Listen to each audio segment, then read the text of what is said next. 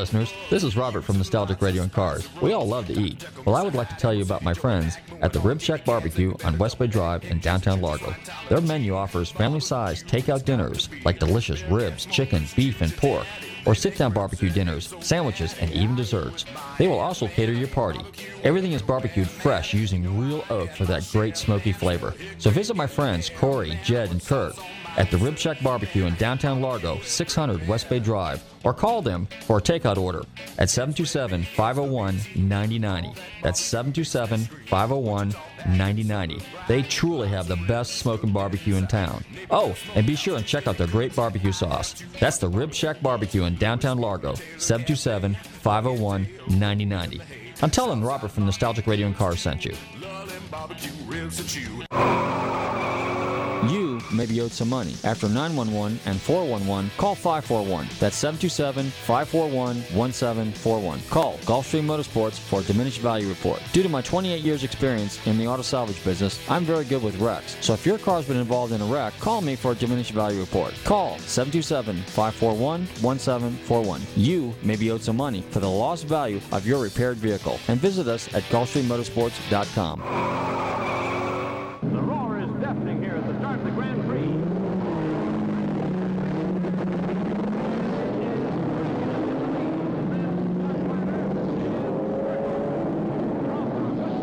Well punched. And heading into turn number one, the left turn, as we go away from the starting line. Everybody off to a good rolling start. Nobody particularly making a move except uh, Rob Wilson, a number 111, beginning to work his way up through the traffic. He started well back in the pack, coming through the S turn for the first time. Traffic is very heavy. Out of that into turn number six. Everybody rolling well. Car number 110, one of the American favorites. Now they back off a little bit on turn number seven. That could be a really dangerous one, but they all come through it very well on this first trip around the track. A short straightaway for most of them, and then uh, into turn number eight. One ten on the American making good moves here.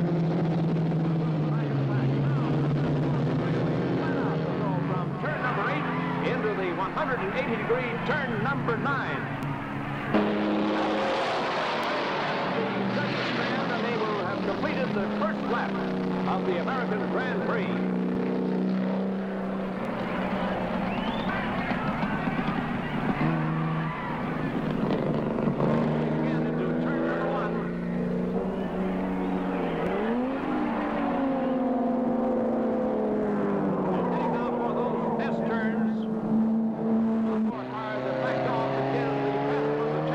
maneuver, even though they're in these dangerous S turns. Car number 110 beginning to move up. Rob Wilson is number 111, but he's well back in the package yet.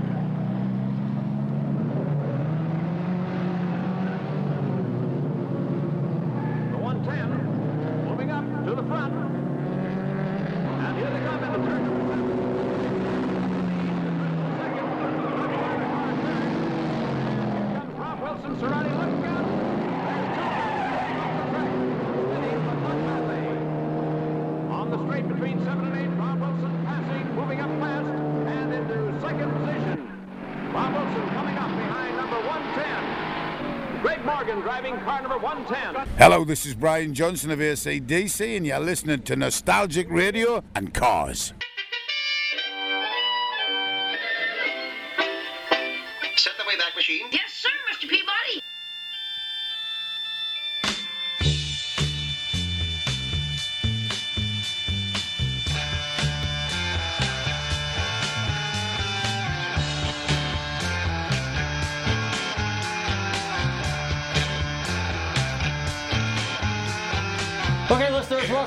You're into Nostalgic Radio and Cars, and I'm your show host, Robert. Run your computers and Google TanTalk1340.com, and you can see us live here in the studio in downtown Clearwater. Don't forget to check out our website, GulfstreamMotorsports.com, where you can find out all about us. And don't forget, if you missed any of our past shows, 380 plus shows now. Seven and a half years. Been on there for a while. Don't forget to check out our podcast or slash archive page.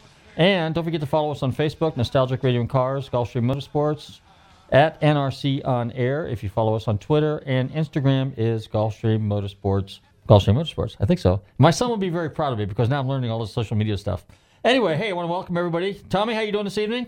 Rocking and rolling, Robert. 380 shows. Wow. Yeah, three, actually, uh, I had 379 on there. I'm down. I still have two more shows to put on. Of course, tonight's 383. And I also want to welcome to the show this evening my good friend and old buddy and racer, musician, and everything else, author John Starkey. John, how you doing this evening?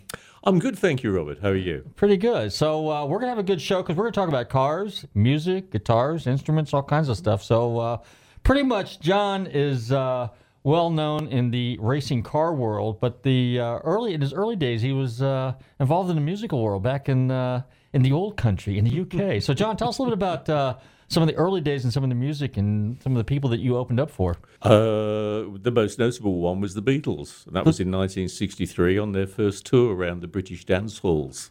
And uh, when I heard the screaming when they came on, I knew it was the end of the old rock and roll. Really? Oh, yeah, absolutely. Now, your last name is Starkey. So Yep. is Ringo Starr. Ah, yes. is there any connection? Is There is, there is a connection there. I haven't seen him for about 18 years, but yep, there's a connection there. Really? That's amazing. Wow. I'm honored. I'm honored. In fact, So what- you should be. yeah, okay, good. So, what, now, were you a musician yourself too, as well? Yep, I played guitar, and uh, so I was in this band called Ronnie and the Senators, and we were at uh, Olmar Regan's dance halls uh, in Birmingham, and it was uh, the uh, the old Plaza and the Ritz, and uh, I remember it very very well indeed because of course it was just uh, the Beatles breaking out, the girls were screaming. It was no doubt who was going to be the next wave of entertainment. Now, let's put a timeline there. So, the early 60s, the Beatles, so this would have been around 61, 62? This something- was 63. Back in the 62, it might have been. I, Okay. My memory's not that good, but it was 63, I think. Okay, Yeah. now, what other notable English band? Now, was Eric Burdon, was he coming on The Animals? Were they- Uh, they came along later. Okay. Um, we were on the same bill as them about another year, year and a half later. Uh, but this time with the Beatles, it was just the two bands. Just we opened, and the girls really were very bored with us. You know, you could, you could, see, you could see that that they were waiting for the main act. I gotcha. I gotcha. Now, you know, there's some other English acts that were around in the late 50s that were kind of before the Beatles, like Cliff Richard. Oh God, yeah, Cliff So- Richard and the Shadows. What were the kind of the early influences? You know, like were you guys were you guys influenced by American musicians or Oh, was it your- totally, absolutely, and completely. Yeah, I mean, there was no other, there was no English music. It all started off with what was called a skiffle, which I suppose you know was folk music dressed up, and uh, then that developed into Cliff Richard and the Shadows was the first real pop band in England of the beat era. That was what 58, 59. Uh, then there was a bit of a a bit of a lull, really, you could say. Although there was some maniac bands around, like Screaming Lord Sutch, who used to appear in a flaming coffin and fall off the stage and all that sort of thing. Uh, and it was it was a very good time for young musicians. I mean, uh, I was uh, I was living in Birmingham at the time where I'd been born. And I think at that time there was something like 70 to 80 beat groups in Birmingham alone, just the one city. I mean, they were on every street corner, you know. I mean, it was, uh, and the musicians, I mean, think about it. From Birmingham, you got Jeff Lynne. He was in a group called the Idle Race. He went on to ELO. Uh, you had a, a, a I'll never forget going to uh, the Eagle and Hill Street, the Eagle Pub, right, in Hill Street in Birmingham, to watch a group called the Spencer Davis Group. Um, and they had a 14 year old kid playing and singing for them. And when he started singing, he sounded like a 70 year old black man. It was just an amazing, amazing sound. because they went on to fame and fortune. His name was Stevie Winwood. Stevie Winwood, Yeah. Traffic. Yep, Yes, you yes, got it. yes. Now, so the musical influence was was it kind of bluesy? Was it uh, because and mo- it was interesting is a lot of the British musicians were almost classical trained, and then they Yeah. morphed into blues rock and roll, right? They did. I mean, you. I mean, the classical example was Led Zeppelin's lead guitarist um, Jimmy Page. Jimmy Page. Jimmy Page sort of went and bought blues records and listened to that. We got it secondhand, really, because because we were listening to Elvis and uh, and then Cliff Richard, really. So we we did all the covers and covered their records, and of course Buddy Holly, the Everly Brothers, and people like that. I think people forget that after that initial burst of rock and roll in the late 50s, mid to late 50s, it all sort of sank away until the Beatles brought it all back again. It fell into people like Frankie Avalon and sort of, they were really just dressed up s- smoochy singers. Uh-huh. But then, boom, along came the Beatles and it all changed again. The Stones. Yeah. How- now they came what about a year or two later, and their music was a little bit different, and they mm. were kind of more like the bad boys of rock and roll type feel. Is that Very, very much, but think about. I would have said, thinking back on it, more or less the Beatles. I just said the Stones were only a few months later than the Beatles. I think. I, I mean, I think the Stones really traded on the on the fact that the Beatles had made it, and hey, if they've made it, why can't we? Mm-hmm. I think that's. I think that's what happened. I'm sure music historians will correct me, but yeah. So when you talk about how there was all these bands around Yeah. back in the early Yeah. '60s, Yeah. and influence. So here in the United States, and I grew up in Northern California, so we had what we called garage bands. So Mm-hmm. everybody had an instrument or two, or drums or guitars or whatever. So everybody kind of beat on instruments and. And, and, and, and it's actually kind of a cult, the 60s garage music, Mm-hmm. so or garage rock band. So, what would be the counterpart in England? What would your name have been for people with similar garage bands? And you kind of touched on that. Every street corner there was a band. Well, at that time, after the beat thing sort of went away in the in the in the late sixties or early seventies, then you got punk rock in England. That, Okay. that was what really surged to the fro- to the forefront. With, oh God, I wish I could remember names, but I can't. But I mean, the king of them all just sort of trashed everything in sight, didn't they? And uh-huh. what was it? God save the. Didn't they do a version of God Save the Queen that rocketed to number one? And I can't remember because I really wasn't a punk. it's an awful long time yeah, ago. yeah. Um, so okay, so like we had Fenders and Gibsons, and Yep. occasionally you might get a Gretsch, and somebody might play a Rickenbacker over here. But now you guys in Europe, you played Rickenbackers, Gretches, uh, Goyas. What other type of guitars? God. Uh, Burns was a favourite make. Burns? And yeah, Burns was an English copy of a Fender Stratocaster.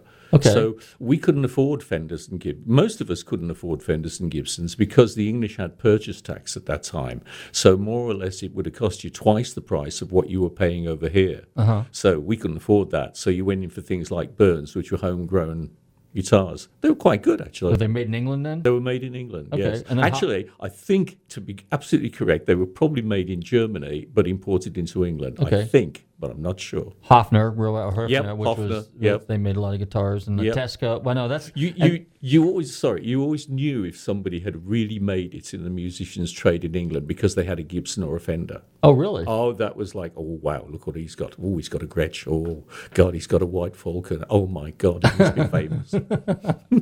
Interesting. So then, when did you make the transition from music to cars? Now, I remember there was a story about you and your TDF, and that was probably in the '60s sometime, right? But so when did you? Um, were you always a car guy? Uh, uh, yes. Uh, well, no, in all honesty. I wasn't a car guy until I went in that Tour de France when I was 18 years old. That changed my life. So I loved cars from then on. Uh, but I think most musicians have got a real love of cars. I mean, look at Brian Johnson. He's a classical example, isn't he? And Nick Mason. Uh, Nick Mason, yeah. Eric Clapton, You've, you've got Jimmy it. They, they all like their cars, don't they? Uh-huh. And uh, what is it? The noise of the noise of the car equates to the sound of a wailing guitar or something like that. Could be. Now you got you take. It's funny how we talk about the differences. Like you look at Jeff Beck. So he's in the hot rods.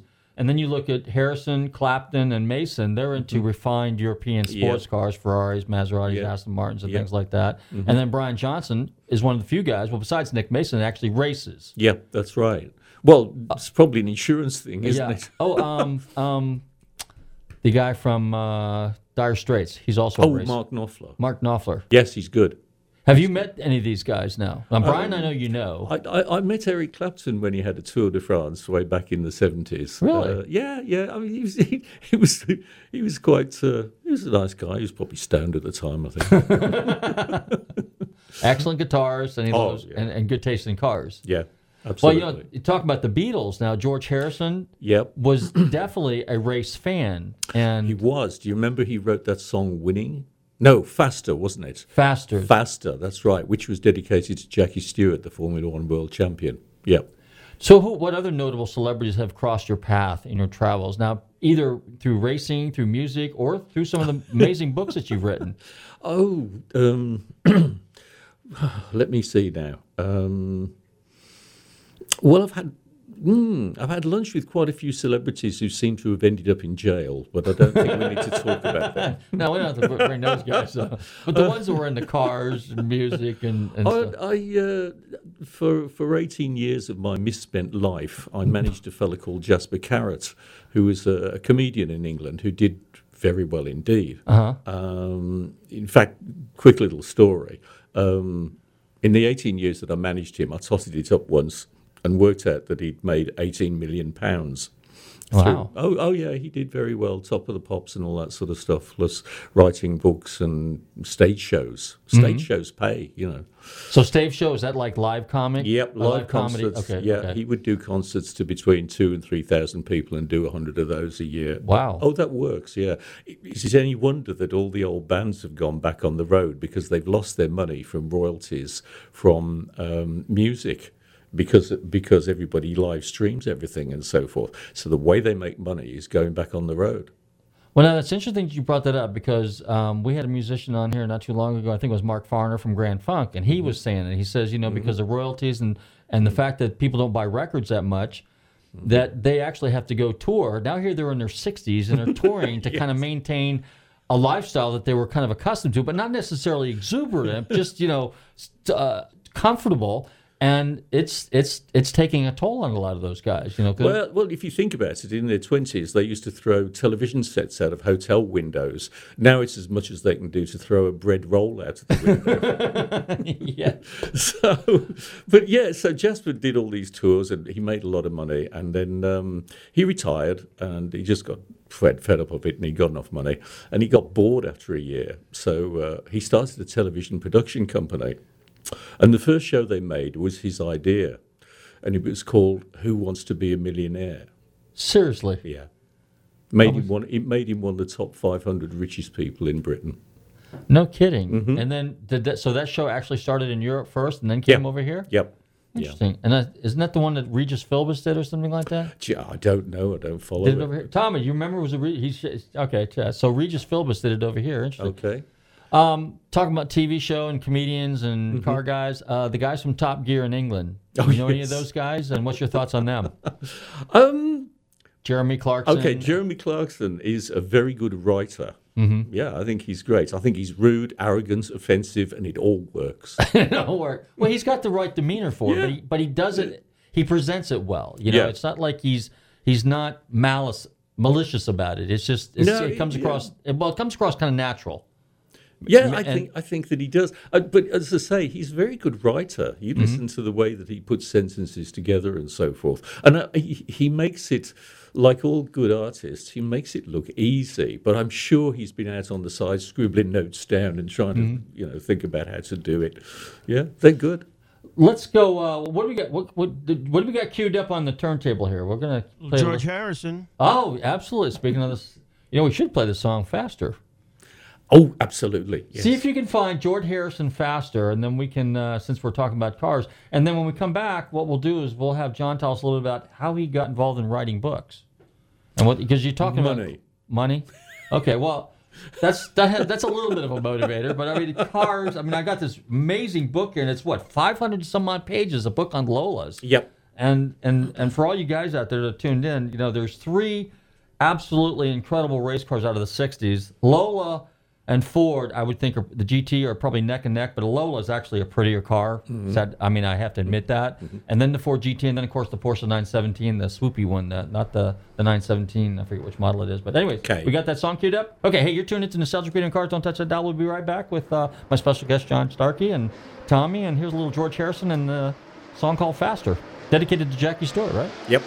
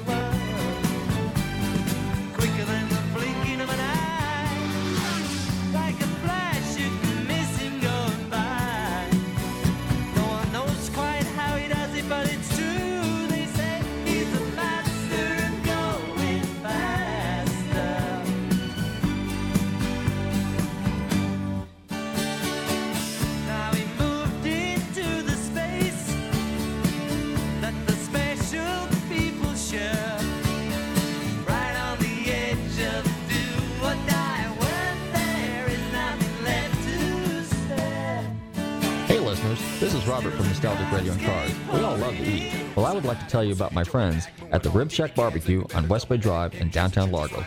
Their menu offers family-sized takeout dinners like delicious ribs, chicken, beef, and pork, or sit-down barbecue dinners, sandwiches, and even desserts. They will also cater your party. Everything is barbecued fresh using real oak for that great smoky flavor. So visit my friends Corey, Jed, and Kurt at the Rib Shack Barbecue in downtown Largo, 600 West Bay Drive, or call them for a takeout order at 727 501 9090. That's 727 501 9090. They truly have the best smoking barbecue in town. Oh, and be sure and check out their great barbecue sauce. That's the Rib Shack Barbecue in downtown Largo, 727 501 9090. I'm telling Robert from Nostalgic Radio and Cars sent you. Looking for car shows? Then look no further than FLACarshows.com. On your computer or on your mobile device, FLACarshows.com is a comprehensive list of automotive events, plus videos and news articles. Whether you're looking for car shows, cruise ins, meetups, automotive festivals, cars and coffees, or anything else relating to an internal combustion engine, then this is a site for you. Check it out online or on your phone at FLACarshows.com. eventually when I'm car. Hey, we're back, and you're tuned into Nostalgic and Cars, and the mic was on, right, Ma? Right, Tommy? so anyway, uh, yeah, John and I were a little talking a little bit about how uh, how when we were kids or when we were younger, how we uh, started playing, mu- you know, musical instruments. So I was eight Right. when I first started playing, but I the guitar that I had, which I still have, by the way, is slightly a little on the cumbersome side. So now I have smaller guitars. I actually p- practice with a bulky acoustic only because with with high action just to kind of learn and practice and do the scales and stuff like that and obviously what you do is you you want instant gratification so you practice licks you know so i do that and uh, of course one way out's one of my favorite ones because that was a tough one and and you got to move your fingers real quick and i don't use a pick i actually use my fingers Oh, good so for you. So another Mark Knopfler. yeah, uh, I guess yeah, and uh, there's a couple other people that are notable guys that don't use picks, but but it's hard. But the, when you go hang out with some people, they all use picks and they say you should use a pick. But the problem is, is it's it's a technique too. So hmm. when when you started playing, what what how old were you when you first started playing? I was 13. 13. Okay, mm-hmm. so yeah, most of us started either you know somewhere real young or teenager. Less than puberty. Less than puberty. All right, we were talking a little bit about writing because you were talking about Jeremy Clarkson how good of a writer he is, and and you've written, I think, five really amazing books. So the one that I have here in front of me is the Lola T70 story, mm-hmm.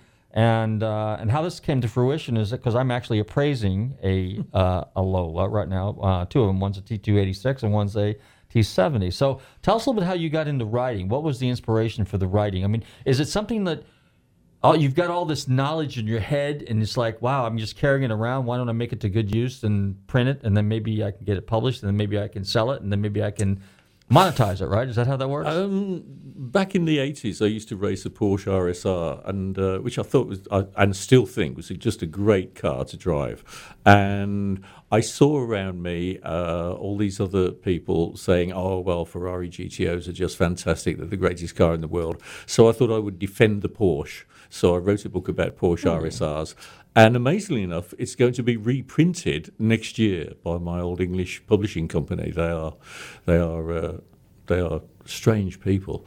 um, so how so that was how I really got into it, and then I did. I was lucky enough to have the Ferrari Tour de France, so I did a book on those, and then I got 1997. I got called up by um, Chris Rennick. Who uh, knows more about old Rolls Royces and Bentleys than anybody I've ever met? And Chris was an Englishman of the upper crust who had moved to California and he was in San Diego working for Symbolic Motor Car Company. And he said, If you want to come over here, I'll pay all your expenses. I won't pay you, but you can live on my boat while you write a book that I want done. So I went, Yeah, okay. So I came to America and I didn't leave. Interesting. Yeah, Interesting. I so think, the, I think the immigration people are after me.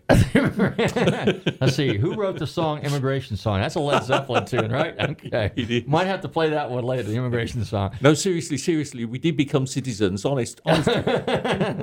Okay, so so symbolic is actually one of the more well-known car dealers. Yeah, but Classic car high-end dealers, cla- yeah. classic car dealers out Yeah. of Southern California. Yeah. Interesting. It was a great experience. Um, they were, uh, yes, I, I just thoroughly enjoyed working there. It was uh, they they just sort of got these cars. There, would be a GTO one morning, and that afternoon there'd be a Bentley Continental, and then a Porsche 917 would arrive, and and Bernie, who ran the place, would say, "What do you know about this dude?" And I go, "Uh, well, it's 917043," and he'd go, "Too long, dude. Next." so he sent me over to Porsche to go and find out uh, various 917s that they had through their hands.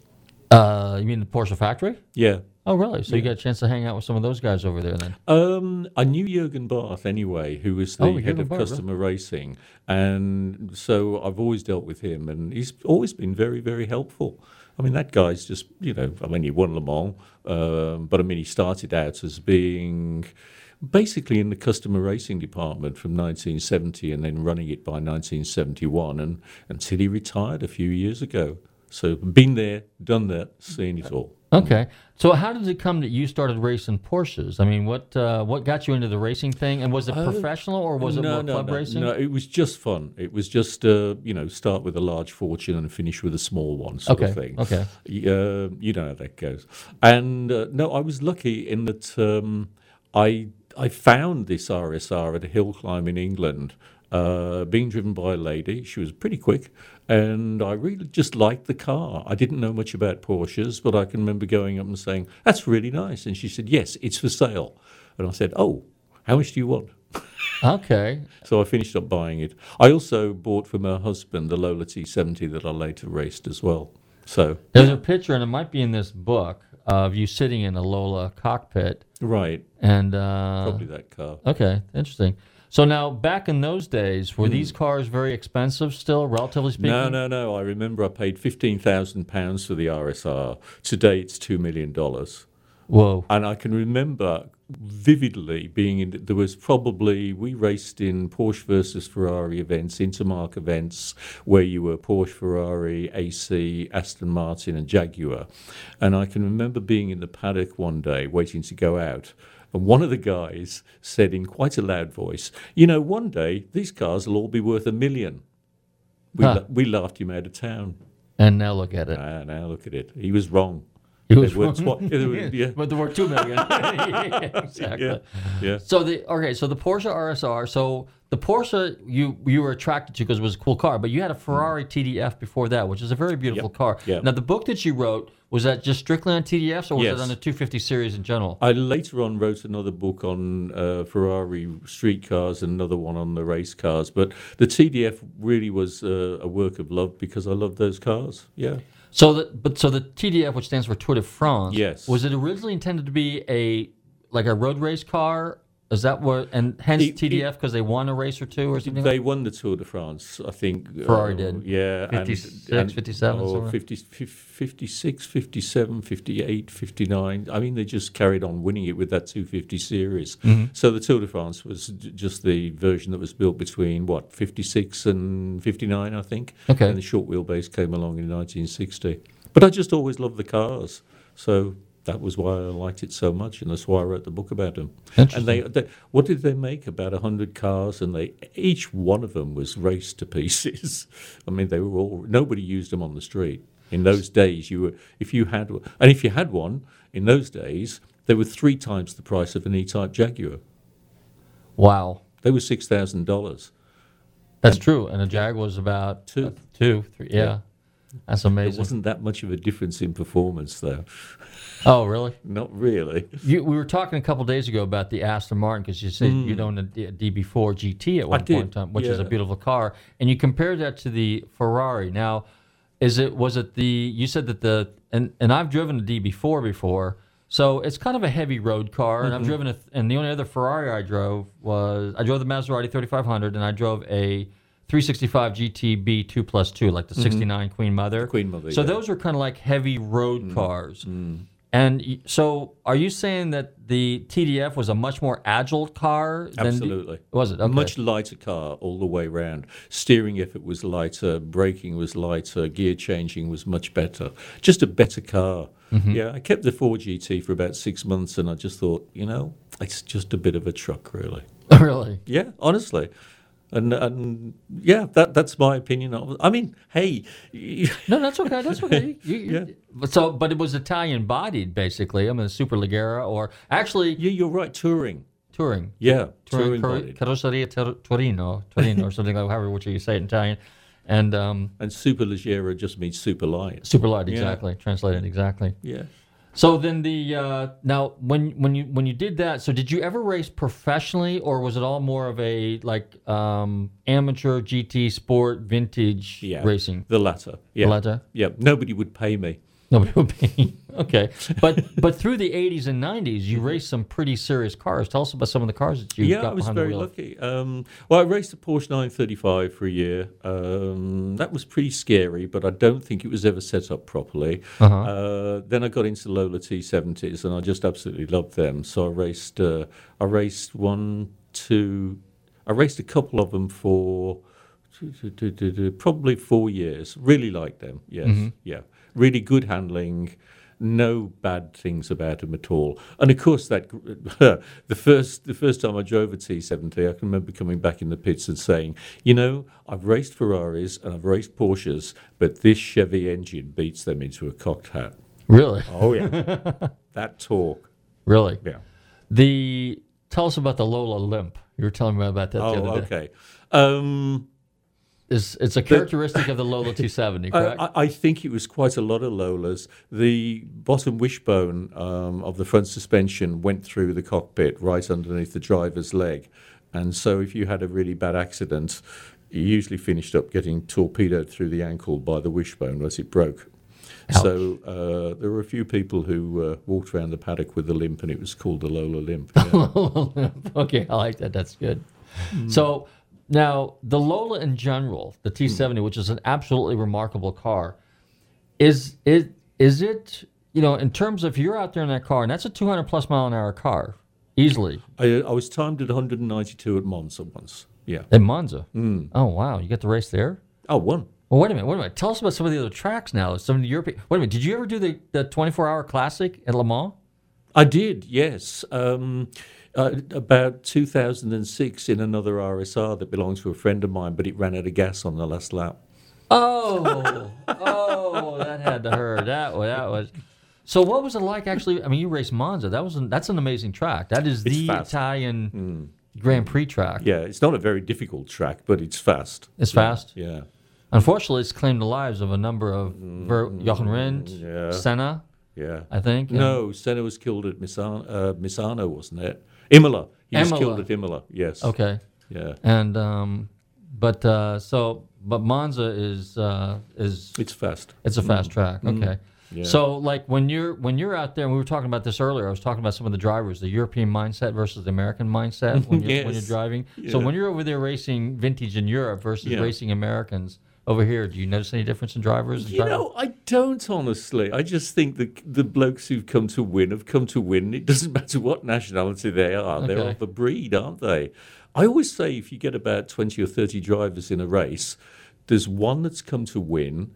There's the next nine will be happy to finish in the top ten, and the rest will be just be happy to finish. That's how it is. And sometimes you get two guys who really want to win, and then it's you know look out.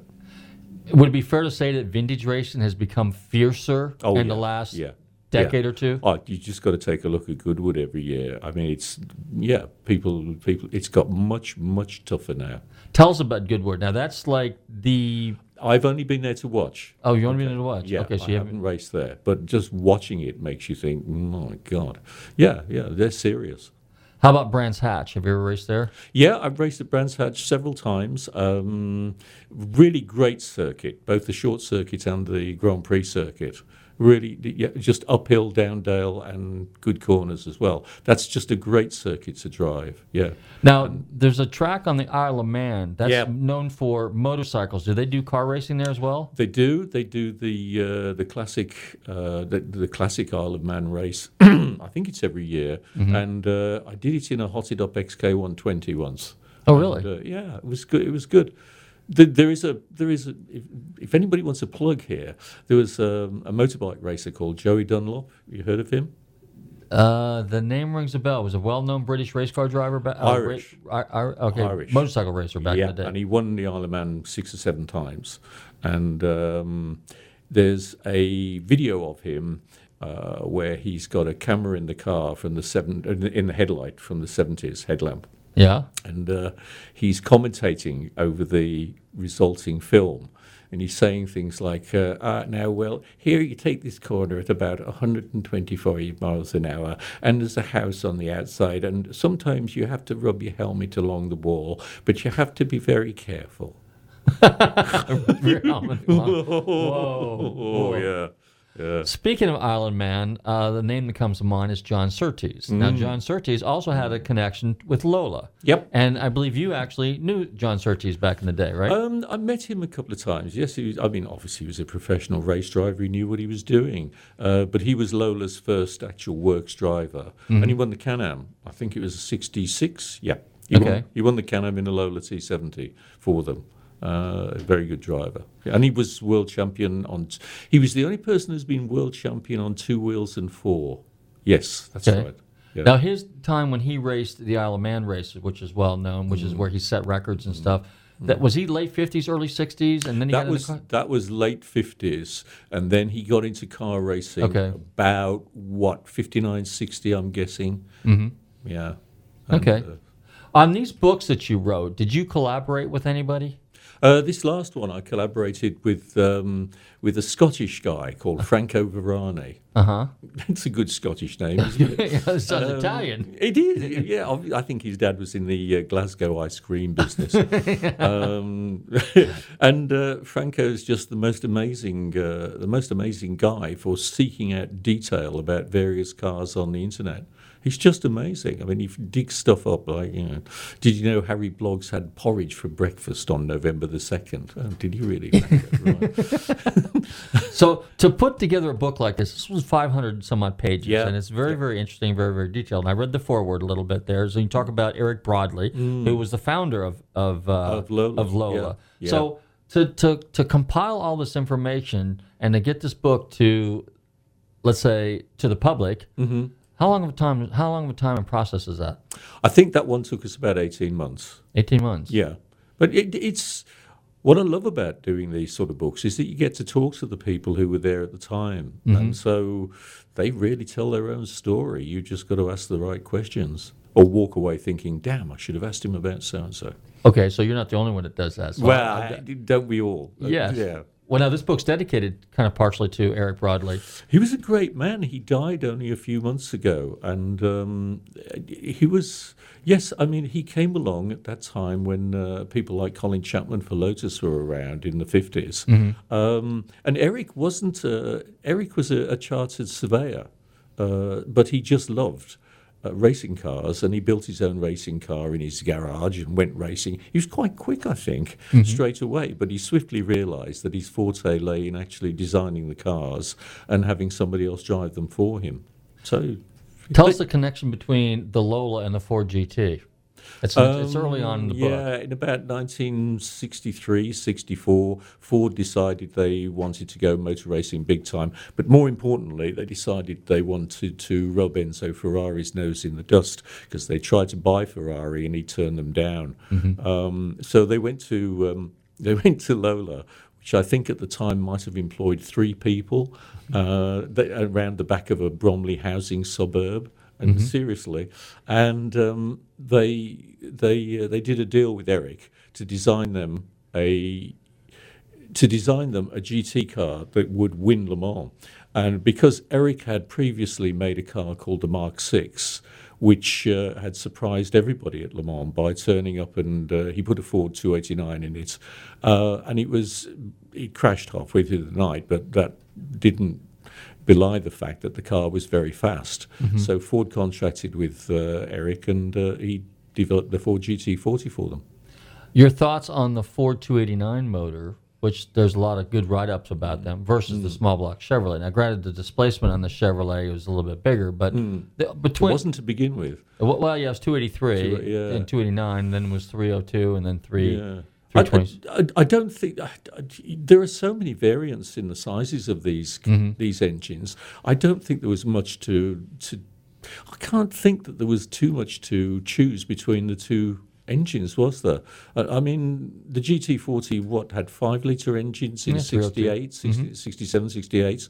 Um, they were still Fords. They just bored and stroked 289s, I think. Yeah, mm-hmm. and they won. So that you can't argue with that. Can No, you can't argue with success. no. No. Now the the the connection between Lotus and Cosworth Mm. and the Cosworth design head, because some of those motors they were like three liter engines, small V8s, and they use those in the F1 motors, and they also use Yep. Mm. them in some of the GT cars. So, your thoughts on those?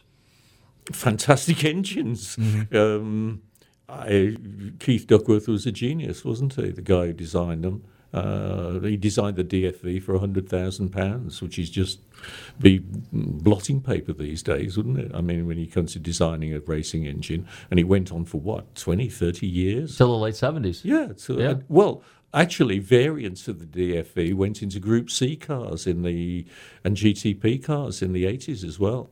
That's right. Yeah, they did. Um, fantastic engines, Cosworth. Yeah, they're really good. Um, they, funnily enough, you and I were talking about the Nissan R90 Group Mm-hmm. C cars. they employed a Japanese copy of a Cosworth DFV.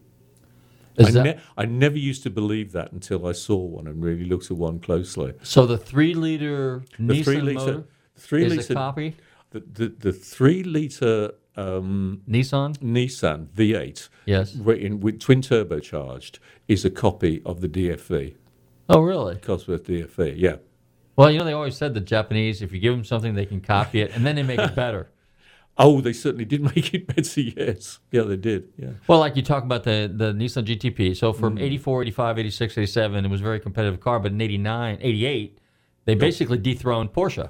Oh, yeah. What was it? The one eight straight races in IMSA. Yeah. So 88, 89, 90. Hmm. And then, now have you had, have you had the opportunity to drive a, a real bona fide GTP car, like a, like a Nissan GTP or a 962 I drove, Porsche? um, I, I drove a, a Spice GTP car at Daytona for that 24 minute warm up years ago, but the wheel fell off. Um, that was quite interesting. Um, Front or rear wheel? it was the front wheel came off. Oh, yeah. okay. Yeah, um, but we were okay. Uh, and then uh, I tried an R89 at uh, Silverstone years ago. Uh, what a lovely car, superb. Which one's this? An R, R89, the What's- Group C car. Which, but whose car was that? R89. Who made that? Is this a Nissan. Oh, it was a Nissan? Yeah, R89? Nissan, the Group C cars. Yeah, Okay, so that would be comparable to a 956 Porsche then? a 962. 962. Yep. okay. Yep. And I've driven a 962 as well in just a test session. The Nissan was far superior. Was it really? Hmm. In terms of handling, performance, motor, or what aspect of it? Um, a Or- much easier car to drive. A much, a much more. Hmm.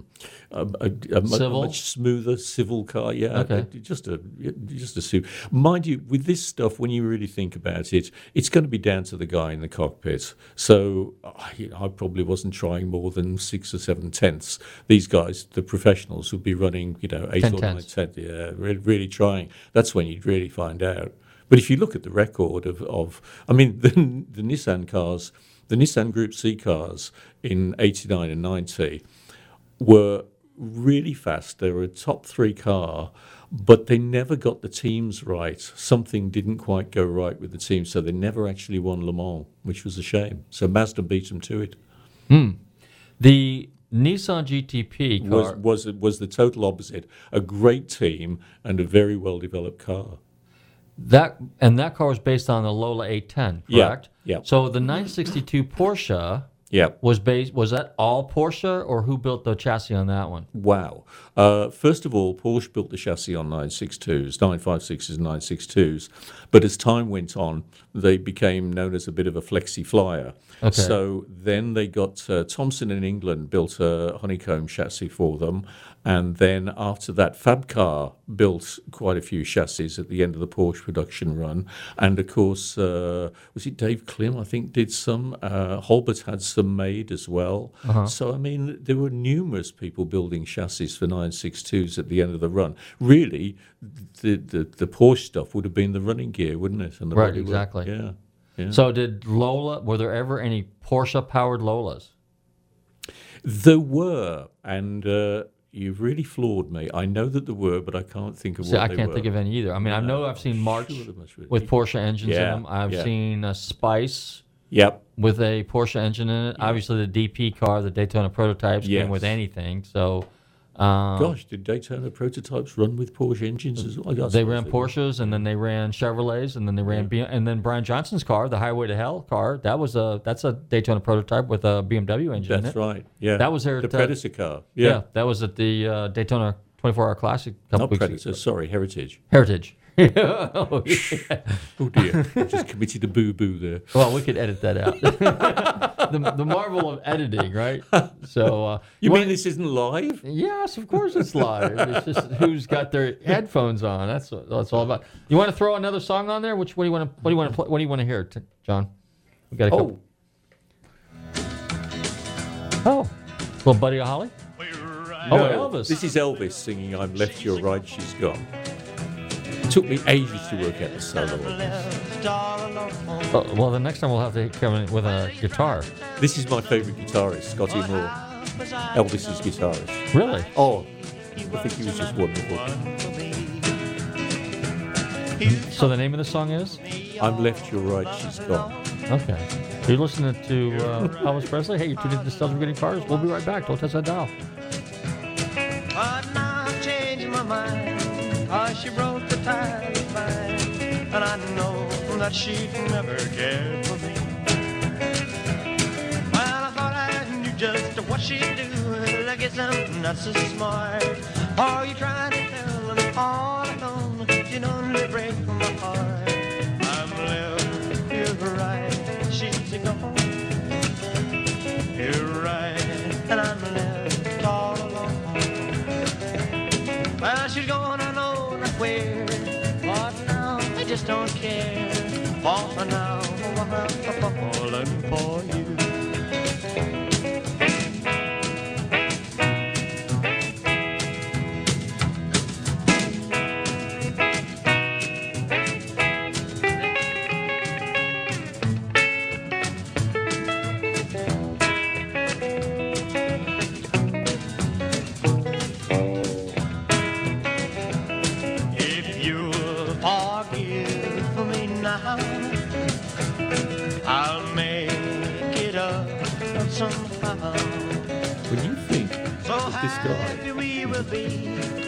Okay, we're back. You're tuned into Nostalgia Getting Cars. Uh, John, as you were saying?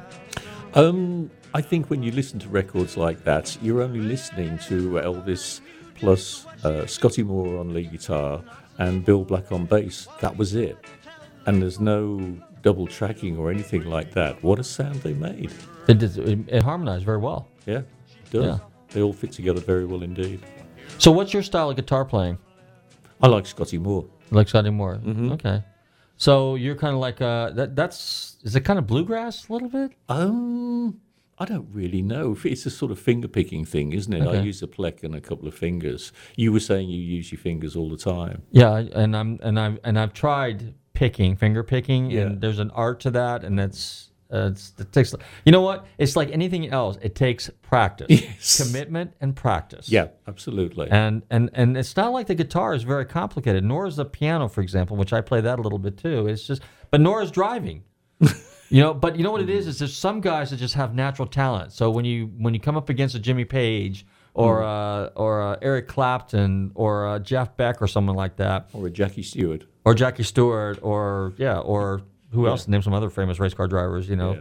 um, uh, Hunt, for example. Yeah, James Hunt. Um, I can't help feeling that he got a lot further by his determination than his driving style, but he was good. Yes, he was good.